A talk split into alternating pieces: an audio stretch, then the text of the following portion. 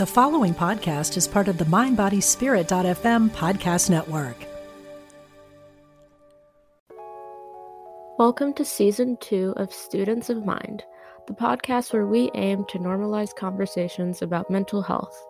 Last season, we connected you with experts in the field of mental health to provide an understanding of topics and illnesses that may not have been easily accessible.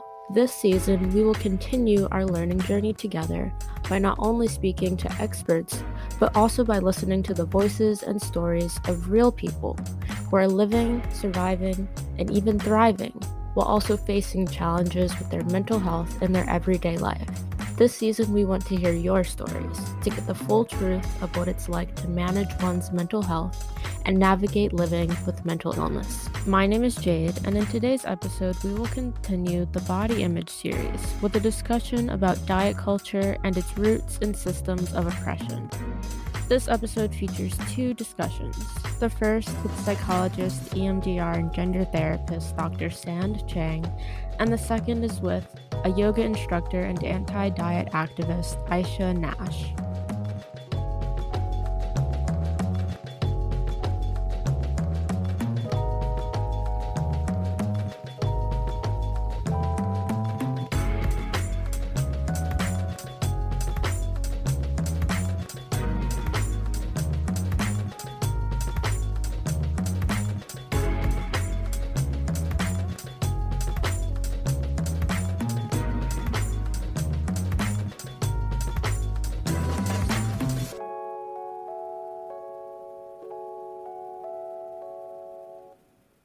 I hope by listening to the show, you're able to learn something new and gain some encouragement through hearing our experts and listening to the journeys of our guests. However, this show is not a substitute for professional advice, diagnosis, or treatment. Always seek the advice of your mental health professional or other qualified health provider with any questions you may have about your condition. Never disregard professional advice or delay in seeking it because of something you have heard on the Students of Mind podcast. Today's first guest is Dr. Sand Chang. Sand is a licensed psychologist, certified EMDR therapist, and gender therapist and specialist with more than 15 years of experience providing training and mental health services. Their clinical and advocacy work are informed by social justice and cultural awareness and humility. In our discussion, Sand talks about their own eating disorder journey, the ways in which the DSM is limited when it comes to eating disorder diagnosis, how systems of oppression contribute to diet culture and weight stigma, and the need to include LGBTQ individuals in conversations about eating disorders and body image issues. Good morning, Dr. Chang. Thank you so much for being here. Oh, thank you so much for having me, and you can call me Sand. Sand. Okay, great. Um, so before we get into the topic, can you tell us a little bit about yourself and the work that you do? Yeah, sure. So I'm Dr. Sand Chang. My pronouns are they, them. I'm a Chinese American, non binary, gender fluid, queer psychologist living on unceded Ohlone land, also known as Oakland, California. And I split my time between private practice, psychotherapy, and organizational consulting and training on diversity, equity, and inclusion. And the main focus of my work is really body liberation um, and I mean that in the broadest sense. So, whatever's keeping people from feeling at home and safe and free in their bodies, whether it be white supremacy, colonialism, cis heteropatriarchy, diet culture, or anything else. Great, thank you. Um, I think that's a perfect segue into my first question, which is just um, what is diet culture? So, can you just talk about what that means and how it shows up for people? Yeah. Yeah, sure. I mean, I, I think I want to first name that. And when I first was recognizing diet culture and the impact on my life and the people around me, basically everywhere in society, I, I, I still had a limited view. I thought this was just about um, weight or appearance, and I didn't really connect it to the larger systems. And so I am so grateful that I came to really see it in a broader sense. And so I now think of diet culture as a, a tool of social control and a system that we all live in that teaches us that thin bodies are more valuable than fat or larger bodies, and that so called health is a moral imperative. And it's important to name that diet culture has its roots in anti Blackness and white supremacy, as well as capitalism. And if you want more information, or if anyone wants more information about that, Sabrina Strings' book, Fearing the Black Body um, The Racial Origins of Fat Phobia, is a great um, text that talks about that history. And you know what I found is that even for people who are radical or politicized, or people who do ad- advocacy or activism or anti-oppression work, diet culture and anti-fat bias really uh, still goes unchecked. Yeah, that I talked to someone else about like racism and diet culture, and they mentioned that book as well. Yeah, yeah. it's just um, I think been illuminating, uh, especially for a lot of people who've been doing work in these like body positive, body liberation spaces to see, oh, this is this doesn't exist outside the context of what we all live in, which is white supremacy. Yeah. So um, before we go into more of that, uh, you mentioned a little bit about like your own journey. So mm-hmm. can you mm-hmm. talk about your journey um, with like body image stuff and navigating yeah. diet culture? Yeah, absolutely. And I'll, I'll say that it took me so many years to actually come out um, because as a professional, and I think this is not just with eating disorders, but as professionals, we're really taught that we're supposed to be neutral and we're supposed to be the ones helping someone else who has the problem. And uh, basically, what that does is disconnects us from our communities. And so I, I've been in eating disorders recovery for mm, like, I don't know, 15 plus years. And I grew up uh, definitely feeling like I didn't, I just wasn't right in my body. And there were lots of reasons why. And I can never actually pinpoint, like, this is exactly why. But I grew up going, I was spent a lot of my time in dance studios with white, skinny girls. And so I, you know, was different in terms of being Asian, in terms of being in a bigger body, even as a kid um, in terms of you know being from an immigrant family and um, also feeling like I wasn't like the other girls. I don't really feel like I have a, a more what would be considered like a medicalized narrative in terms of being trans or non-binary, but I definitely didn't feel like the other girls.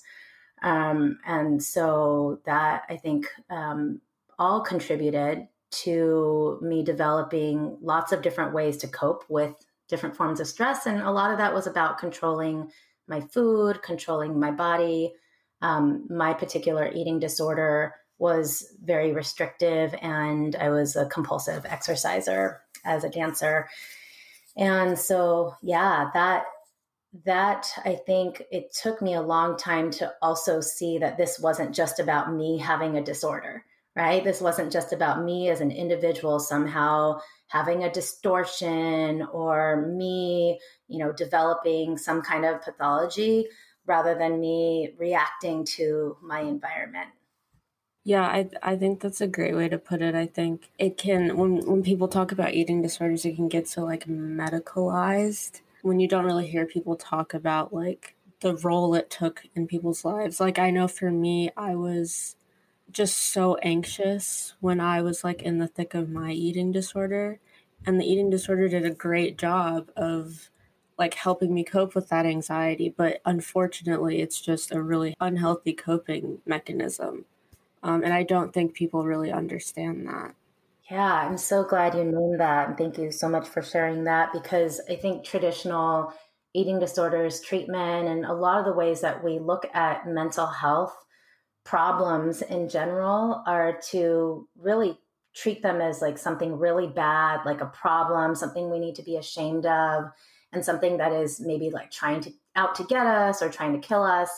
And the way that I see my eating disorder is that I had parts of me that I de- definitely didn't feel like I could um, show to the world. There were really hurt and vulnerable parts of me, and then other parts that came in to protect me by helping me to assimilate, helping me to cope, helping me to deal with stress. And so I think of this as a form of survival and actually a form of resilience rather than some kind of mental illness.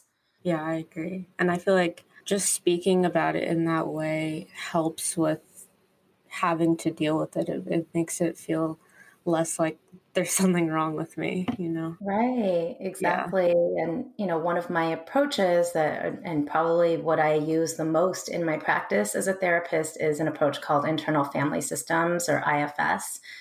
And in this approach, we are talking about different parts of us and that um, there are parts that are protecting us um, and actually might have a good intention for us. And rather than say, you know, go away or stop this. We actually have to befriend and take care of and nurture and heal those parts of us so that they don't have to keep working so hard um, to try to help us because they might not know that there's also harm happening. So, not to get too much into the nitty gritty of psychotherapy, but I just think that it, there's so much possibility here for self compassion and for being able to treat the eating disorder not as some kind of um, thing that we need to just get rid of, but maybe something that we need to help heal. Yeah, and I think, you know, like related to this, um, talking about like the DSM, um, can you talk about some of the limitations that exist around eating disorders in the DSM?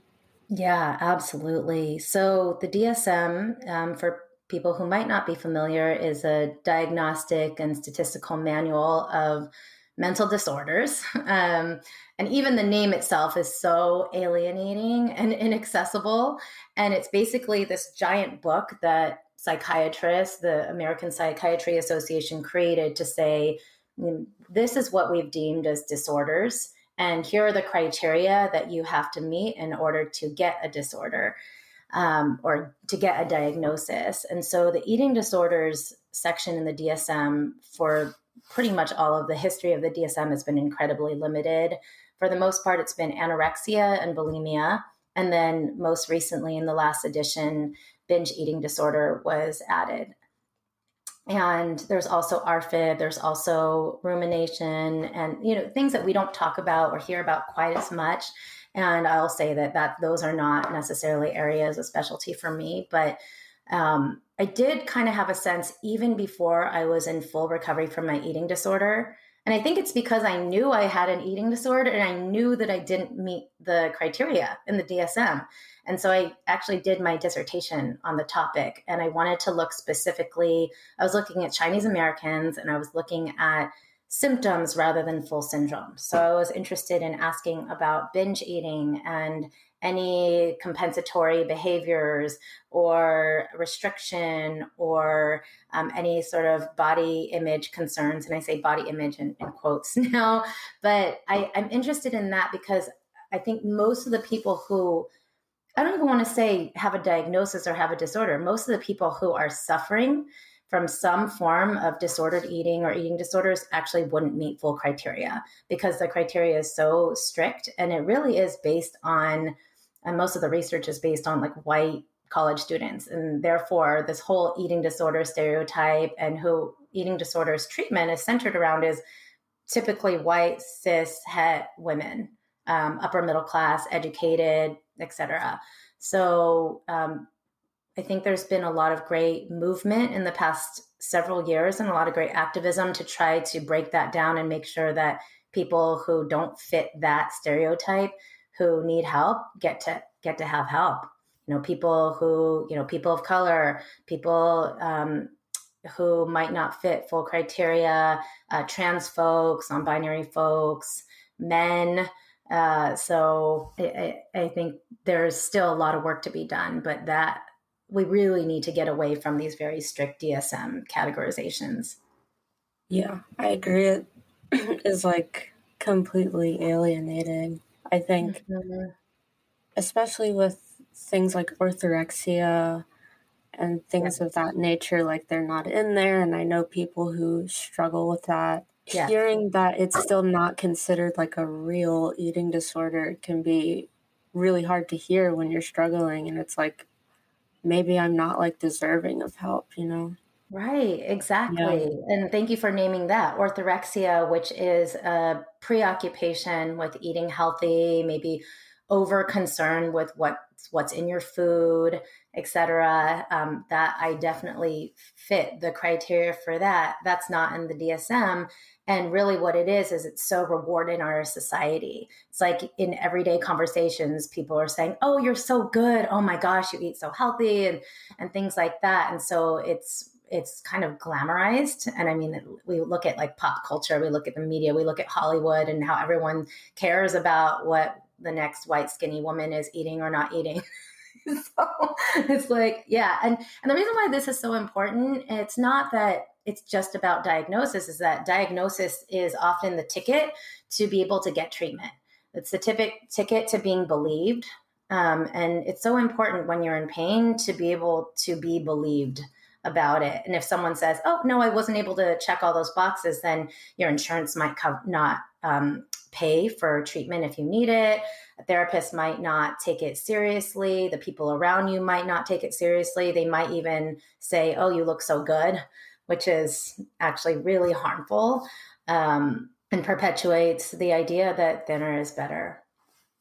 Yeah, so we talked a little bit about, um, you know, how diet culture is like rooted in anti Blackness. Can you talk? You mentioned this on your website as like one of your um, like approaches. So, can you talk about how systems of oppression contribute to diet culture and weight stigma? Yeah, sure. I mean, I can't think of a system of oppression that's not connected to diet culture and weight stigma. Like we could like get out a big Venn diagram with all the circles and we could we could connect all of it and essentially what it's all about is who gets access to being seen as good, who gets to have a good body.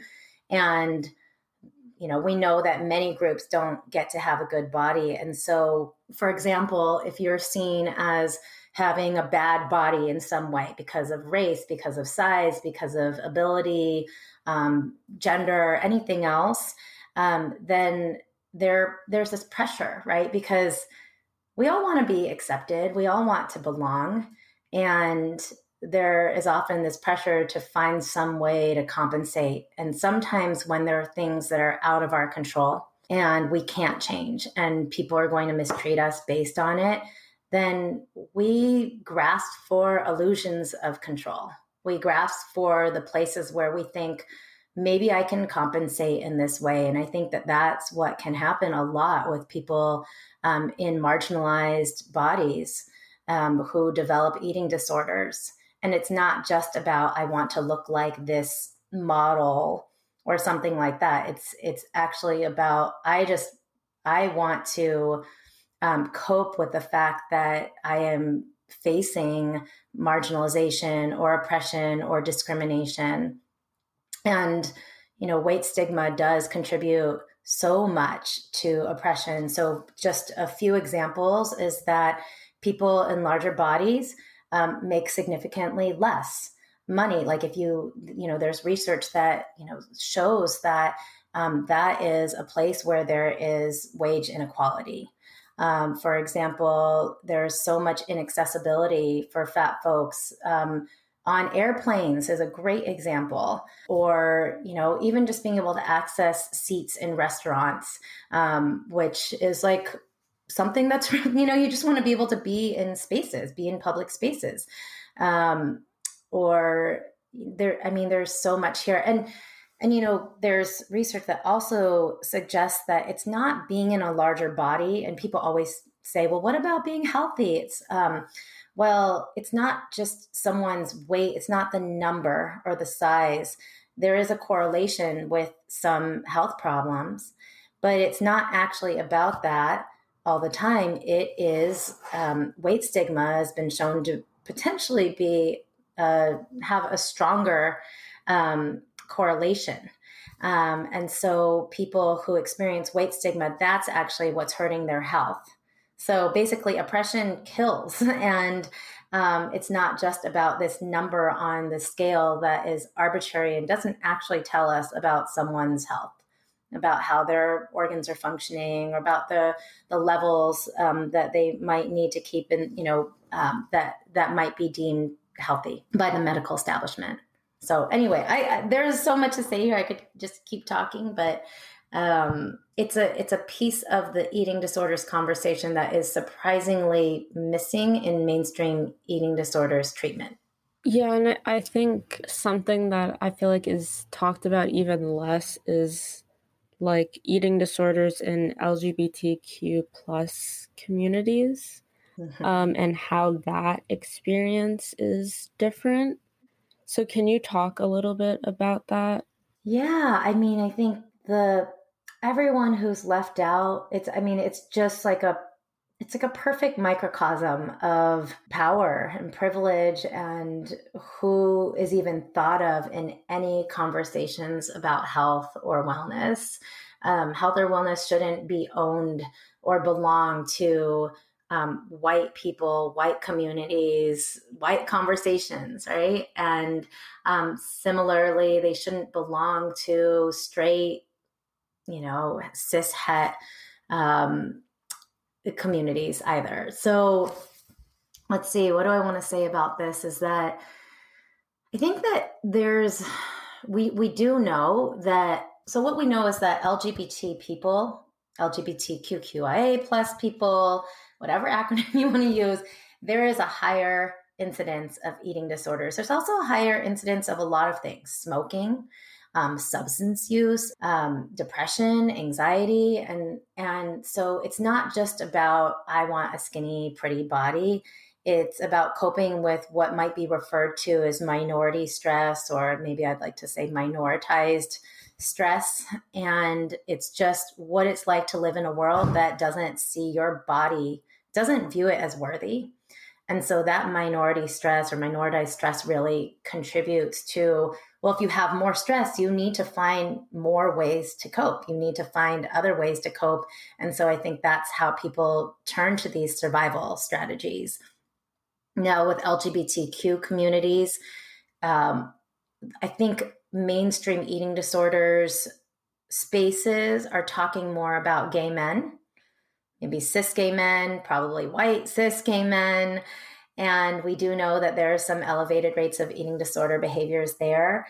Um, but the conversation doesn't really transfer over as much to talking about the L or the B or the T. And there's some pretty, pretty good um, research in the past few years that really has opened people's eyes to how much trans communities are impacted. And this is a growing body of research, but one of the a pretty important study in 2015 by Diemer and her colleagues um, looked at college age uh, college age people, of course, because that's what all of our research is done on, and looked at eating disorders. And they asked, you know, about who had been diagnosed with an eating disorder in the year prior to taking the survey.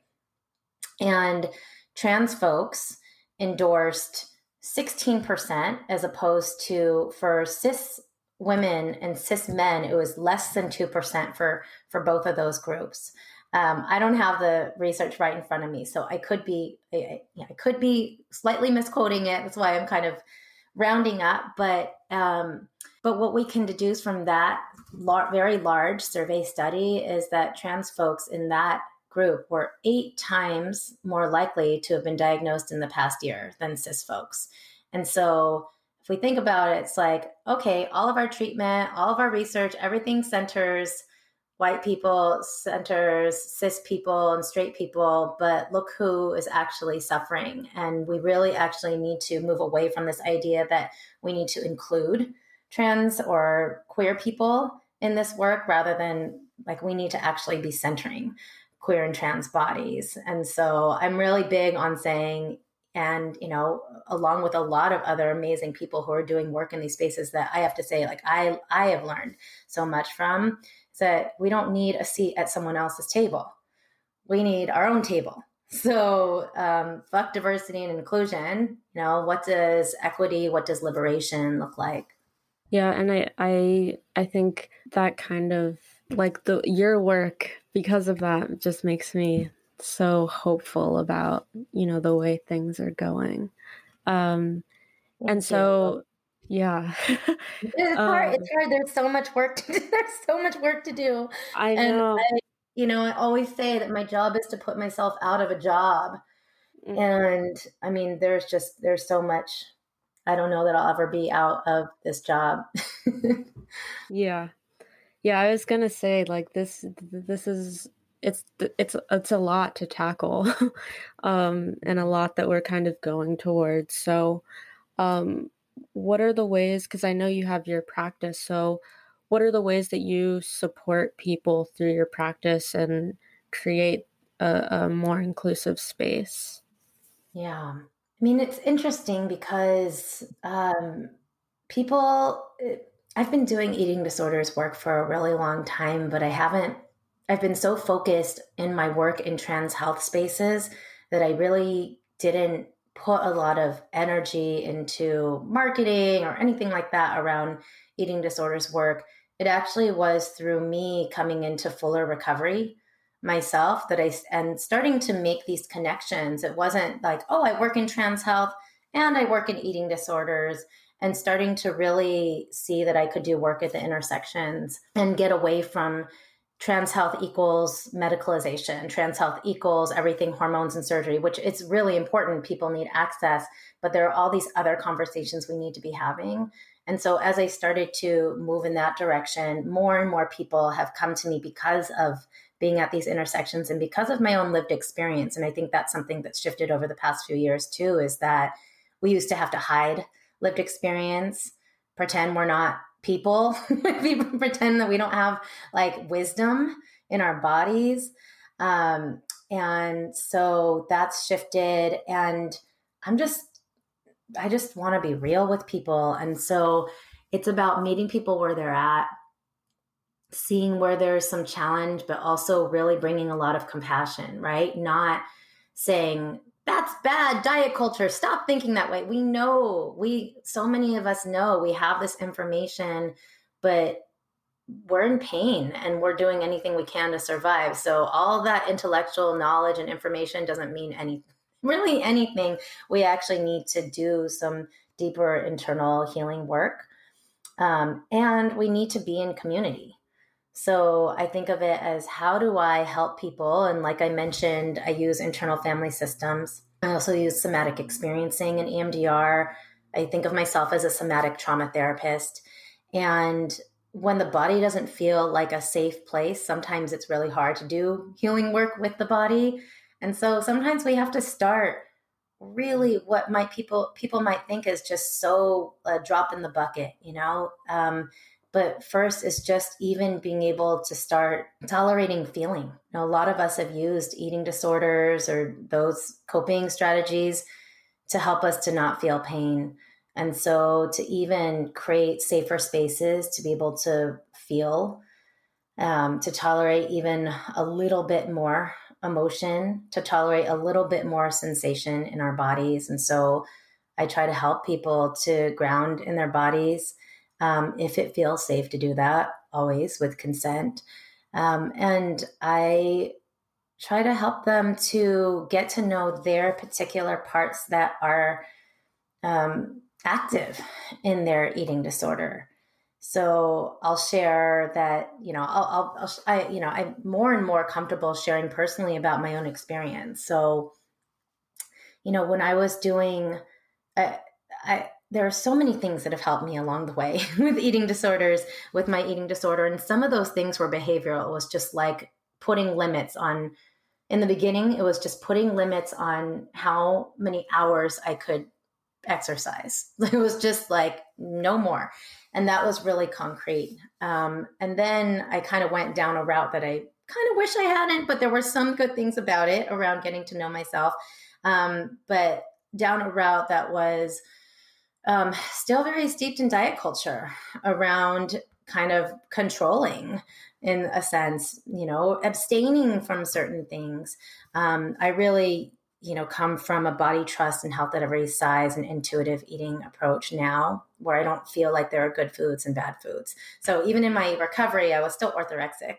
Um, but when I got to using with a therapist internal family systems for my own eating disorder, I envisioned a a huge room with all of my parts and and with me and and there were certain parts that were essentially on a panel and I, I feel a little silly saying that because it's very academic but they were on a panel and they all had something to say. You know they all had they all needed to be heard there were ones that were like if we don't do this this bad thing's going to happen. And i had to listen to that and i had to validate that.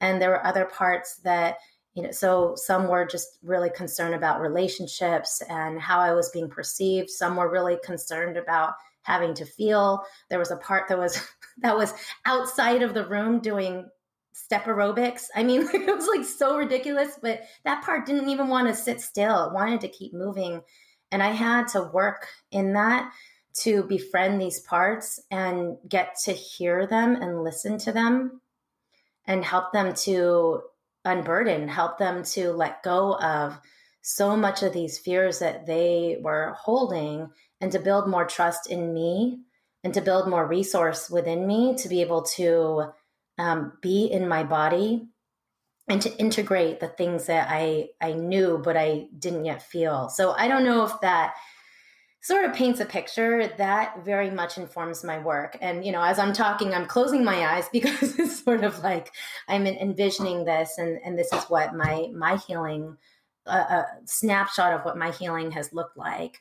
And so I mean, it's really different from a lot of mainstream eating disorders treatment. It's it's really different from let's challenge that irrational thought you have about your body. You're not fat, and it's like still so fat phobic, right? When it's trying to tell someone who's in a thin body, like, don't worry, you're not fat. Like it's like all these things that are just like fucked up in eating disorders treatment.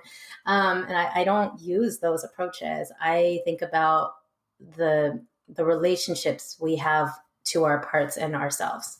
So that's just kind of a lot. I don't know if you want to hear all of that, but I wanted to sort of like give it as a snapshot so you can kind of get a sense. It paints a picture of of what the work actually looks like. Yeah, no, that's really helpful. I think because you you mentioned a little bit how just in the past couple of years it started to be okay for like providers to be more open about their experiences and like I've noticed that too. Um, and it's just so helpful to have a provider who it, it just kind of makes you guys more human and it helps with connecting on kind of a deeper level. And it's like, this isn't just a person who like went to school and like read a textbook about what I'm going through. This is someone who like has lived experience. And I feel like that also helps with like patient to provider trust. Yeah, absolutely. Yeah. And I thank you for saying that because my traditional analytic training um, in grad school, psychoanalytic training, was very much like you have to be neutral. I mean, a little, some of my professors were like talking about culture and talking about sort of the analytic third and you know what's in the room between the two people. But like for the most part it was like you don't self disclose unless there is like a really really good reason to do that. And the idea of disclosure is like all about privilege and what people can see and what they assume and don't assume anyway. But um like this idea like even in like traditional psychoanalysis like Freudian psychoanalysis, someone would be lying on a couch and you would be behind them. They wouldn't even be seeing you. So you would be this like disembodied voice behind them. And so we've come a long way. And I think that um, social media has actually had a huge impact on that shift where um, people have been coming out, not providers, people have been coming out and talking about their lived experience and how helpful that is. Some of the people I trust the most who do eating disorders work in the field, they don't have letters after their name. They're they haven't, you know, done any fancy schmancy research. They have lived experience and they know how to be fucking decent human beings to the person that they are interacting with instead of like, you know, just a like condescending authority. And so um, I think that that actually has been modeling for me. I learned so much from people who aren't necessarily like psychologists or necessarily in in the field will say, but that lived experience is so important. And I, I, I was scared in the beginning of my career. Like my clients, I was taught that I shouldn't be in spaces that they were in, like essentially the like disconnected from my own communities. And traditionally, healers were part of their communities in every culture.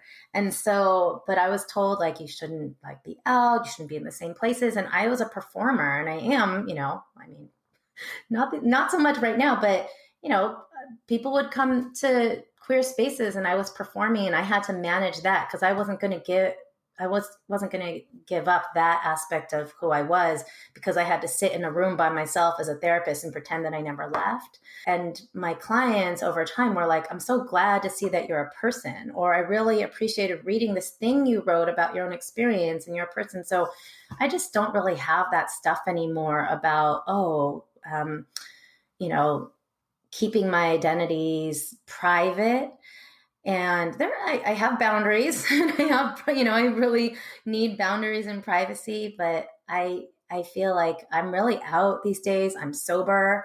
I've been sober for a really long time. I'm you know had all sorts of my own mental health stuff um, eating disorders anxiety all of it you know and um and i don't really have shame about that. I'm just like oh that's part of the way my humanness showed up Okay, so I just have two more questions. Um, are there any um, resources that you would suggest for people in who struggle with food and body and weight bias in marginalized communities and bodies? Yeah, I mean, I think there's, like I mentioned, Sabrina Strings' book, which is a little bit more academic. Um, but it but it's good. And um, there are other books that I do recommend. Um, so one is "The Body Is Not an Apology" um, by Sonya Renee Taylor. Um, so that I think is a, a great read um, and is pretty accessible. Um, and then there's just tons of people on social media who are saying really smart things. And I'm always like, write a book, you know, because I don't know, social media is so fleeting. It sort of comes and goes. I want, you know, these folks to be creating things, you know, for anyway, what they're doing is great. Um, and I'll just name some of the people that I think are doing really awesome um, work and that people should follow. So, um, Jessica Wilson is a black dietitian, queer dietitian, um, who has just been super vocal and done amazing work on raising awareness around eating disorders um, and uh, white supremacy. And yeah, just amazing person, colleague, friend. Um, Gloria Lucas of Nalgona Positivity Pride, awesome work. Um, and has really done a lot around women of color, eating disorders. Um, Sonalee Rashatwar is the fat sex therapist. Also amazing. Just like I'm such a fan. Um, Sid Yang is doing great work uh, around um, fellow Asian API um, non binary person um, doing eating disorders healing work. Um, gosh, there's so many. The queer counselor, Haley. Oh, there's so much. Whitney Trotter, um, who is a dietitian. Oh, Caleb Luna, um, Alishia McCullough, the Black and Black and Embodied, um, Third Wheel ED, uh, Be Nourished. Oh, Ilya Parker, Decolonizing Fitness. Um, I mean, I could just go on. There's just so so many um, voices, I, I am like, oh, I want to name them all. I should probably make a list. Um, Sam. Yeah, I was gonna say you can send me a list if you want to, and then I can yeah. include. Yeah, there's so many. Yeah, but I'll say, yeah, these are people I I learned from. Great. Um. So, lastly, what are some ways that myself and my audience can stay up to date with you and any of the work that you're doing? Hmm. Um, I'm not as active on social media, but I do have an Instagram. It's at Hey Dr. Sand, H E Y D R S A N D. Uh, they can go to my website, sandchang.com. And over the next year or so, I'm going to be developing a lot of course material, classes, things that people can access. So, yeah, they can find out about it by going to my website. Great. Thank you so much for being here. I'm glad we were finally yeah. able to work this out. Thank you so much for inviting me. It's um it's uh it's healing for me to be able to share my story and I hope that it helps someone else. Yeah, great. Thank you.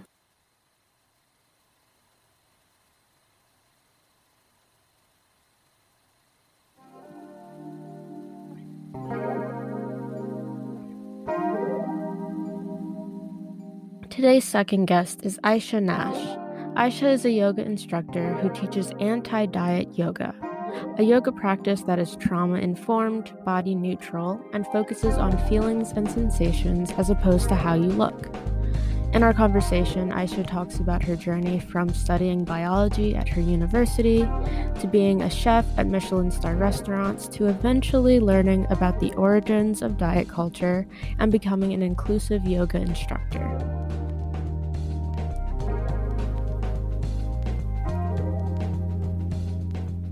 Hi, Aisha. Thank you so much for being here. Hi, Jayde. Thank you so much for asking me to do this. Yeah, I'm really excited to have our conversation. Um, so, before we get into the topic of today, can you tell us a little bit about yourself and the work that you do? Of course. So, hi, everyone. I'm Aisha Nash. I am primarily a yoga teacher, and I've come to it through a very convoluted route. I spent a lot of my childhood and my teens being very obsessed with the human body and anatomy. And through family illness, I went to study biology at university. Directly after that, I did the complete opposite and trained to become a pastry chef because um, research science just seemed a little boring and very clinical to me, and I couldn't get my head around it. So I did the absolute opposite that I eh, really, really ever could. And became an apprenticeship and worked my way through loads of kitchens. I did competitions, and along the way through that, I burnt out. I ended up with loads of injuries, lots of um, mental health issues going on, and yoga was always like this little backbone through my life. My mom got me into it when I was a kid, so I knew I liked it. And I used it to rehab not just my body because of the physical postures, but also to rehab my state of mind. And um, you know, when you burn out of a career, that there's a lot of self hatred and low self esteem that comes with that. So it really helped me through all of that. After a couple of years of uh, practicing and working at yoga studios, I thought I would do my yoga teacher training. And actually, yoga studios ended up being the most toxic places I've ever worked in. And I say that as someone who's worked in Michelin starred restaurants. And it was only when I stopped working in said places, I realized how much I had gone down the hole of disordered eating and now I do the complete opposite. I tell everybody how terrible um, the wellness industry and the diet culture is for us as humans. And I focus on teaching a culturally appreciative yoga class and occasionally have rants about diet culture. Great, thank you. Um, yeah, I, I found your story really interesting because I feel like, I mean, now I know you, you know, you went to school for something completely different than your like work in restaurants and then you went from that to yoga. So i just thought your your journey has been really interesting. Thank you. I get um, that. a lot yeah. Um, so you talked a little bit about how you fell into some disordered eating um, and so, can we talk a little bit more about that and about your relationship with body image and kind of when um, that started being, you know, something at the forefront of your mind? Yes, of course. So I've always had a complicated relationship with my body because I grew up around a lot of ill health through no fault of the people who suffered um, the ill health, but because of that, it led to an almost hypochondriac state. And because of this, I grew up with being very aware of my health and what my health was, hence wanting to study further um, about what made me healthy, what made people unhealthy, and so on. And during that time, I had a not the greatest relationship with my body, but I kind of got on with it. And especially through uni, I did lots of weightlifting. It was my fun, safe, safe thing to do. And within being a chef, that um, that reliance on endorphins and weightlifting was taken away because chef life is incredibly chaotic and takes up many hours of your day. I would work 16 hour shifts, and that would be like a minimum. And when you're working 16 hour days and the day is 24 hours, you, you're sacrificing a lot else to get sleep in. So, because of that, I um, lost all sorts of fitness and my body image suffered. Also, when being a chef, you have to taste everything. So, my, my health did suffer when I was a chef. My, bo- my body image did suffer also but nowhere near as much as when I worked in a place that was vigilant about people's bodies. And this was the yoga studio that I then go on to work in after um, leaving chefing. Everyone that I worked with was the tiniest human possible.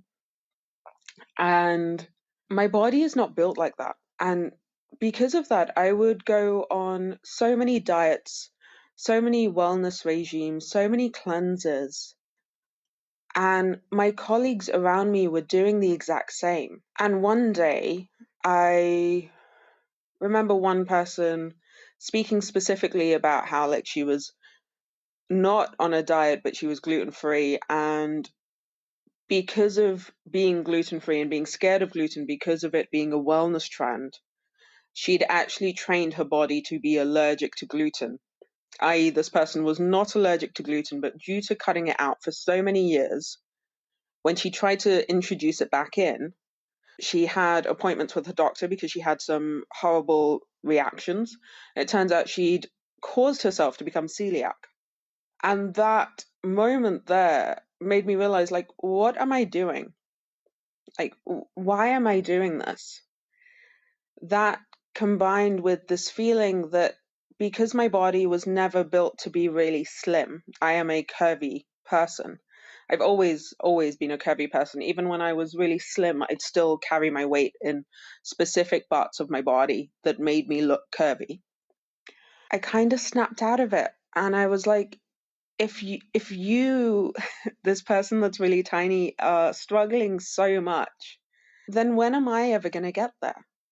When am I ever going to be okay with it and happy with what my body looks like? And that was the moment that changed everything. And I started really researching dieting, reading books like Intuitive Eating, and all books that discussed how dieting maybe wasn't the best thing in the world and do keep in mind, I still approached intuitive eating right at the very beginning as, ah, this tells me I can eat what I want. All right, cool. I'm going to eat what I want, but I still want to get smaller. Like, I still had that mentality, and it's something that has taken a lot of work to, I don't want to say no longer get that, and no longer get those thoughts, but get them a lot less and no longer act on them. Because it's with everything that we're surrounded by, with all the media and all the stories that we get in Hollywood, there's always the the the skinny the skinnier you are, the happier your life is narrative. So I still do get those thoughts. I still do get those days where my body image relationship is the worst thing in the world. But I know deep down that doesn't affect who I am as a human being. And that food and looks and all of these things do not dictate how good a person I am or how good I am at my job. Yeah. So it's it's been a long, long winded way to get here.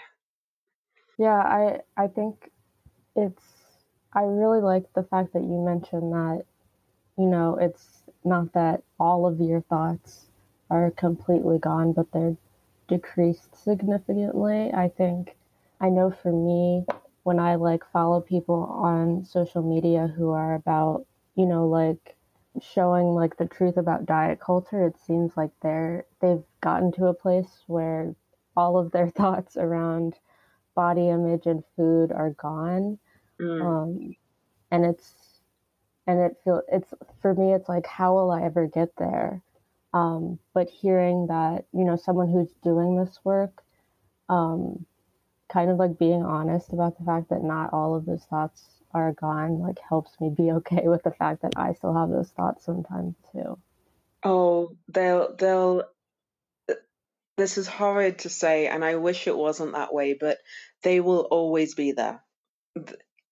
Like we have so many thoughts in a day. At least one is always going to think that because of all that we surround, not all that we surround ourselves with within diet culture, but also the way that the world surrounds us with diet culture.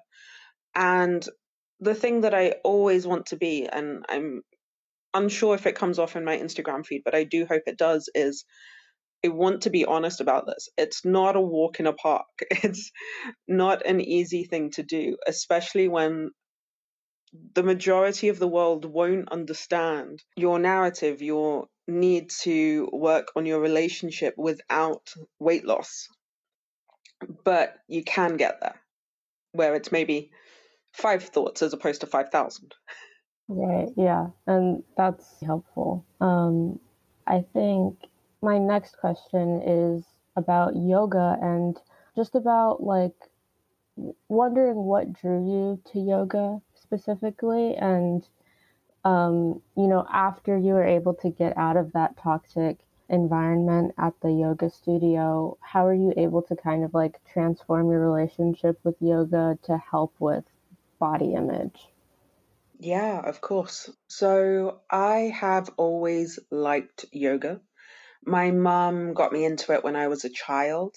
She used to go to classes and she'd bring me along because I was this tiny little flexible thing. And she'd show off, like, look, look at all that my daughter can do, you know, because children are incredibly flexible. And it was always like a backbone. Me and her would do our little yoga exercises in the morning and I grew up with also a lot of religion. My mother is Muslim. I also went to Catholic school. So I've always grown up with there being some sort of rule book on how to live. But because I was surrounded by so many of them, it kind of backfired. And I would constantly question them. And my mum never had an answer for why the things were the things and why they were the things. And yoga kind of gave an answer, or it gave a it gave one answer generally, which was focus on your breath. This then translated to me when I was 18 going back into yoga because it, I'd kind of lapsed, you know, being a teenager and going to school and, and people teasing for being brown and then liking yoga. Um, so I, I left it a bit. And when I was in uni, I started going to Bikram yoga classes, you know, the really hot ones, because that was the only stuff around my area that I lived in. And the teacher noticed that I breathed completely wrong, i.e., I was so concerned with stuck, sucking in my stomach so that my stomach didn't look large or big that I didn't expand my stomach or my lungs when I breathed in. Um, so that was that was a revelation that I I'd spent so many years not breathing in to anywhere near as much air as I could because I was scared of looking a little bit larger. Um, yeah, that that one it, it kind of hits quite close to home, right? Yeah.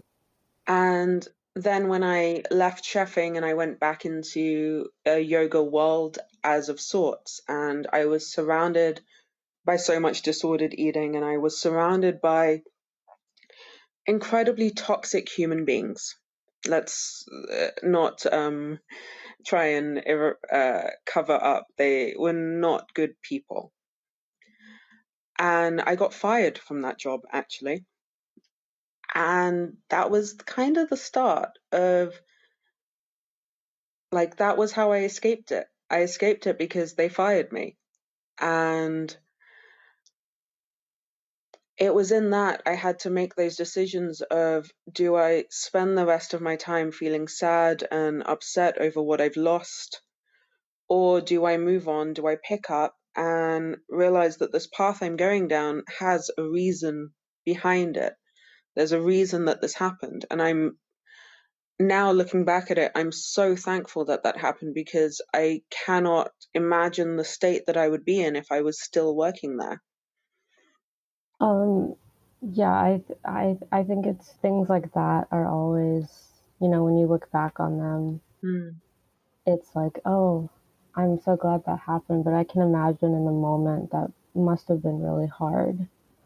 Yeah, it was so hard and it was it was doubly hard because it was after my yoga teacher training. I'd made the decision to leave chefing. I'd made the decision that that wasn't a career for me. It, it was a wonderful time, but that wasn't the career for me.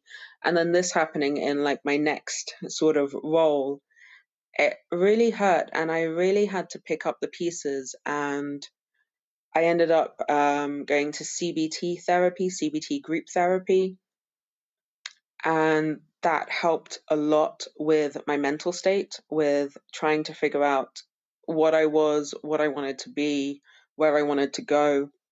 And I fell into a wonderful group of people uh, through kind of a yoga teacher acquaintance who's since become uh, an amazing friend. And she guided me towards this group called Yogis of Color. And up until this time, my career through yoga and had been very whitewashed. I'd been to very white yoga studios. I'd only worked in white owned yoga studios. And I didn't know any yoga teachers that were not white other than this one acquaintance. And the first time I entered, we we'd have Sunday brunches together. The first time I entered the room, it was like I could take a deep breath in, and it was a group of people who also, like me, just didn't fit into the yoga studios that are in London. The people that were going through similar situations as I had gone through. And it was miraculous it was beautiful to be surrounded by people who ate food and who didn't talk about food like it was something to be managed and something to be scared of. And that rhetoric had always confused me because coming from my chef background, the idea of people being scared of food is upsetting because it's incredible. And it's such a privilege to be able to eat what you want, right? And to have access to the food that you want. And I guess through that group, they they modeled this way of sitting within yourself and being okay with yourself. That combined with me having quit dieting for the first time, those two work together so well to provide me with a space in which I felt held. And I do think, like, if any of you are listening to this and are thinking of quitting dieting and are thinking of going down the path of being anti diet, that is what you need. You need a community around you holding you because it is so, so hard when it goes against everything you've ever been told. Yeah, can can you talk a little bit about just diet culture in general and like what diet culture is and you know how you know, we're kind of exposed to it constantly. Of course, of course.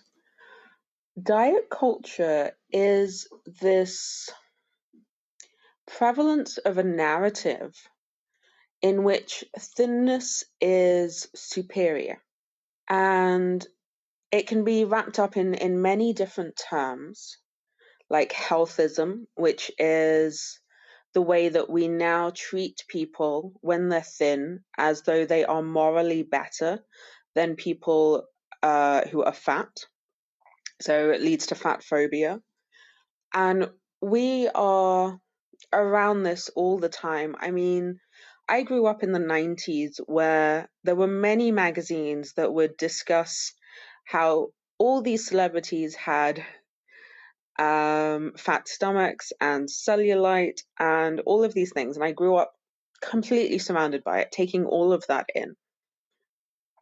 And those magazines still exist today. You'll see them. They're the, they're the kind of trashier magazines where they'll discuss everybody's size. But it's not even that. It's movies about fat characters who are only allowed to love themselves once they've lost weight or if they have a head injury. It is TV characters, and I mean children's TV characters, being fat, uh, being written as fat characters, and then they're bad. The villains in children's uh, stories are generally always fat. Children take that in. We all take that in. Like Ursula from The Little Mermaid, that's an example. So it's something that is so ingrained in us that fat jokes are viewed as normal. And people are celebrated for losing weight. Like um, many celebrities, Adele, um, Rebel Wilson, there's adoration for people who are able to lose weight and keep it off, even though that's nothing to do with their morality or how good a person they are. That was a very long winded answer. I hope I answered the actual question. yeah, you did, definitely. I think that was a really vivid way to put it, especially I I didn't even think about, you know, like kids cartoons and and the ways that that also communicates this narrative of like thinness being superior. So that was a really interesting connection. Um, so on on Instagram and like your website, I see that you talk a lot about the connection between racism and diet culture. So can you talk a little bit about that connection? Of course. Um, and everything that I speak about is primarily in the book written by Dr. Sabrina Strings called Fearing the Black Body. When I read that book, it broke me. I was already on an anti diet um, journey. I was already on a journey of body acceptance, of unraveling my biases about everything I'd grown up in. I was on this real path of trying to figure out like where all my thoughts come from. And I read this book that blew my mind because Dr. Sabrina Strings talks about the correlation between diet culture and fat phobia and the transatlantic slave trade, i.e., chattel slavery. And I have always liked studying English history and British history because it's endlessly fascinating for me. In fact, those are my two favorites history and anatomy. So I knew lots of stories about English kings, and I knew that there were many, many English kings that were quite large. And I remember reading in none of the narratives did anybody ever use the word lazy or stupid towards them until after a certain time. And it really correlated with everything that um, Dr. Sabrina Strings wrote about in her book, which is that diet culture is pure anti blackness and it's used to keep white people in line by scaring them with this idea that if you become large, you'll become unattractive and you'll become a little bit too much looking like black people. And like Dr. Sabrina Strings goes into it into a lot more detail. That's a, a very short version of it. But it fits in with what I know as well from learning about the royal histories, where Henry VIII was a very large man, and he was generally before chattel slavery. And then later, you get the Georgians and the Hanoverians, who were mocked and called lazy and stupid for being fat. Whereas the ones before the transatlantic slave trade happened, they were those words were never used about them. In fact, poor people used to wish that they could be fat because they viewed fat as a protectorant of the body. And there are there are so many correlations between the classism and the racism of what happened because it also meant that poorer people had more access to food and could actually become fat and at that same time, it became the worst thing to ever do. It became a moral failure. So yeah, it's it's racist and it's classist and it's terrible. Yeah, I I've been working my way through fearing the black body, um, and it's very like mind blowing for me, um, especially in the sections where they talk about um, the ways Black people are portrayed in art. Um, I think that's something that stood out to me a lot. Completely. Mm-hmm. Especially like before slavery, Black people existed all around the world, and they most definitely existed in England. There has been records, but those words were never used. The words lazy and stupid were never used. And then we go into the BMI scale and we go into physiognomy. And this comes specifically because you have to do a mental gymnastics to mistreat human beings. Like, if you look at human beings and you're mistreating them, uh, we're all human. We all have levels of empathy and sympathy and humanity. So, if you are mistreating people, especially in the way that you know the the slave owners the kidnappers the abductors did you have to do a lot of mental gymnastics to get to the point where they did and they considered black people and to be a completely different species using this idea of physiognomy of judging people on their looks and it still has such far reaching consequences with how we are towards people, not just racism, but how we judge people based on their looks. And it's so wrong.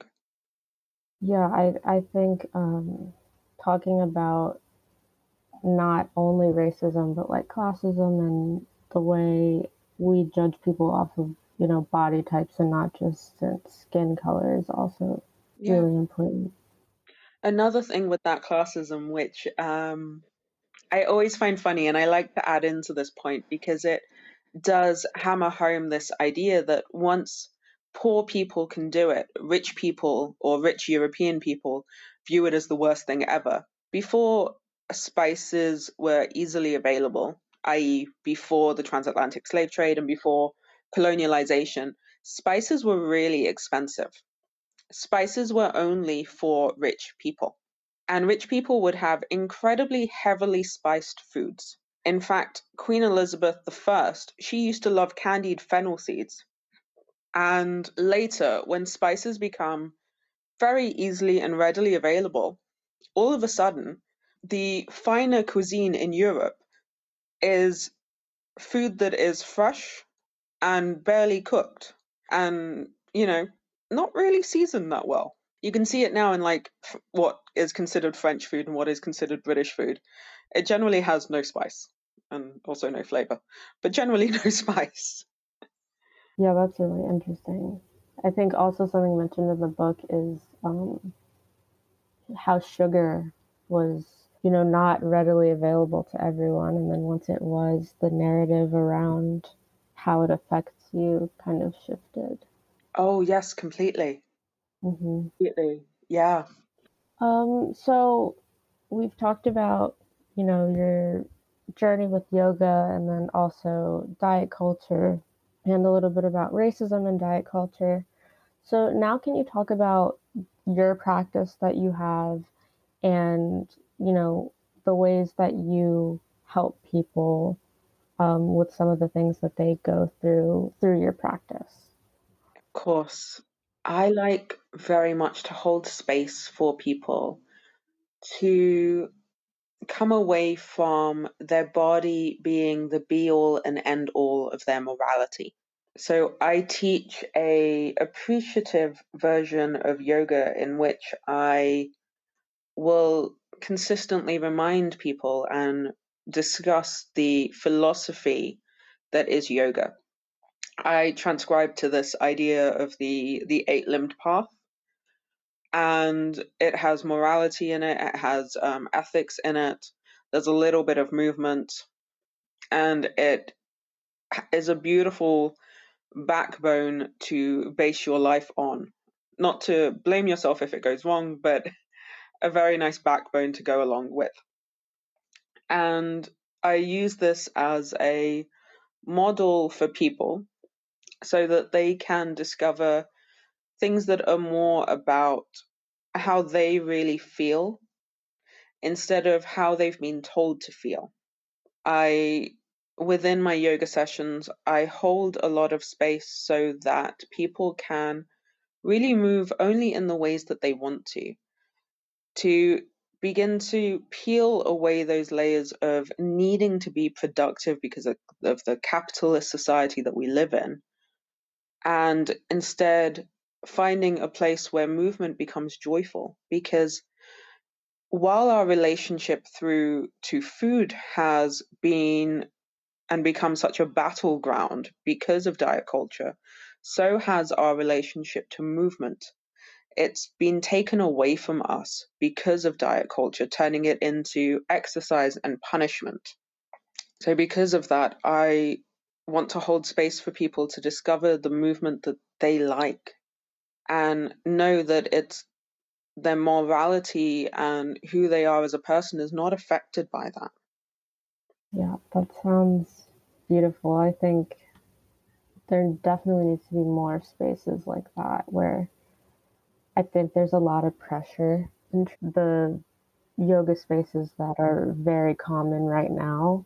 Mm. Um, and I just feel like if there were more spaces where some of that pressure isn't there, there would be much more comfortable, um, inclusive, and just more of a healing space than like a workout space. Yes, exactly. And through all that I post and all that I speak about, all the workshops that I hold and all the spaces that I hold for people to talk about this, what has come up to me is that a lot of people have found these places to be incredibly toxic, which goes against all that yoga is. But we're taught a very whitewashed version of yoga and we are taught a very appropriated version of yoga because when when the British Raj colonized India, it made yoga illegal. And due to that, the things that we have and the things that we have access to have been heavily colonized and were only allowed if it was about fitness. Nowadays, people will tell you that the mother of yoga is Indra Devi. And to me, she's one of the first white women that kind of sold yoga. She was a, a, an Eastern European actress that then took on an Indian name and went all through Hollywood and sold yoga as this way to keep yourself beautiful. So because of this and because of colonizers bringing diet culture with them to India and to South Asia, even the translations we have sometimes are so embedded with that overriding diet culture that your looks are more important. And I like to to question whether it would actually be there if it wasn't because of colonism. Um, so I just have a follow up question. Um, do you do like one on one sessions or are your classes more like group based? I like to keep them very democratic, so I like to keep them as group classes. That means they're affordable for the majority of people. I feel that's a, a fairer way to hold space. Yeah, and I, I think that was, you know, my next question is just about inclusivity and accessibility to people in marginalized communities and bodies. Like, I know you're someone who's creating a space for people to be able to show up as themselves in a yoga space. Do you feel like there's more of that happening? Um, and like, have you seen a difference, say, like five or 10 years ago? Oh, yes. But it, it hasn't been five or 10 years it, to be honest, to me, the real change has come because of COVID 19, because of the pandemic. All of these places that are not a good business model because please do keep in mind yoga studios are not a good business model. They're based on getting a whole load of people in, paying the teacher as little as possible, charging the student as much as possible, paying exorbitant rates in uh, rent. It's it's not a model that's going to survive. But what has happened because of COVID 19 and all of these places having to close down is they've all moved online. And teachers themselves have moved online. And when you practice at home, you can have your camera on, you can have your camera off. You have access to teachers teaching at all times of day and night. You have access to your favorite teacher. You have access to different teachers. You have access to the ability to go, you know what, I didn't like that teacher five minutes in. I'm just to like put this on mute, put the camera off, pretend that I like, pretend that I'm there, but I'm not actually there. So it really levels the playing field for people who who may not have been able to afford coming to those rather expensive places. It levels the playing field for people who may have avoided those spaces because of all the mirrors that they may have been surrounded by or the marketing that just immediately made them want to go nope i'm not going here. I won't be welcome here. So because of covid-19 and the online yoga revolution that has occurred i feel a lot more people have access to yoga and because most yoga teachers have the heart of like the softest hearts in the world, we are so welcoming and okay with people coming for free. We're so okay and welcoming of people coming for less than you know what we'd what we'd appreciate if that makes sense like you know we're, we're good with people paying what they can or sliding scales because we want it to be accessible we know it's an amazing practice we know that it's life changing and we want it to be inclusive and accessible Great. So, lastly, can you tell me how my audience and I can stay up to date with you and the work that you do? Of course. The best way to stay in contact with me is via my Instagram, via my website, or via my Patreon page. My Patreon page is a really cool space in which people are invited to be exactly who they are. I film and record short 10 15 minute um, workouts joyful movement yoga practices and i upload them weekly i share um, recorded audio meditations and also my favorite sources and resources on the journey that i'm on so that's a really cool space to be in i share a bit more in that than i do on my instagram but that one has a, paywall behind it. So if free access is my Instagram, yeah.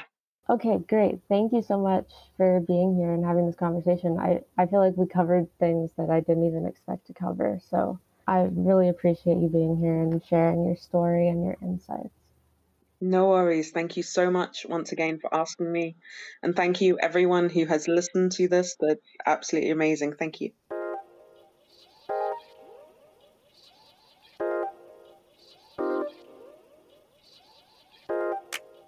Thank you so much for listening to this episode of Students of Mind. For me, this was an extremely insightful episode, and I learned a lot while interviewing Sand and Aisha, so I hope you all listening also learned something. Be sure to check out Sand and Aisha on Instagram and on their websites, which will all be listed in the description. If you'd like to follow and get to know the Students of Mind team, all of our links are in the description as well. If you have a moment, please rate and review the show. This helps our episodes and all of the information within them reach more ears. Thank you again for listening, and I will see you next time.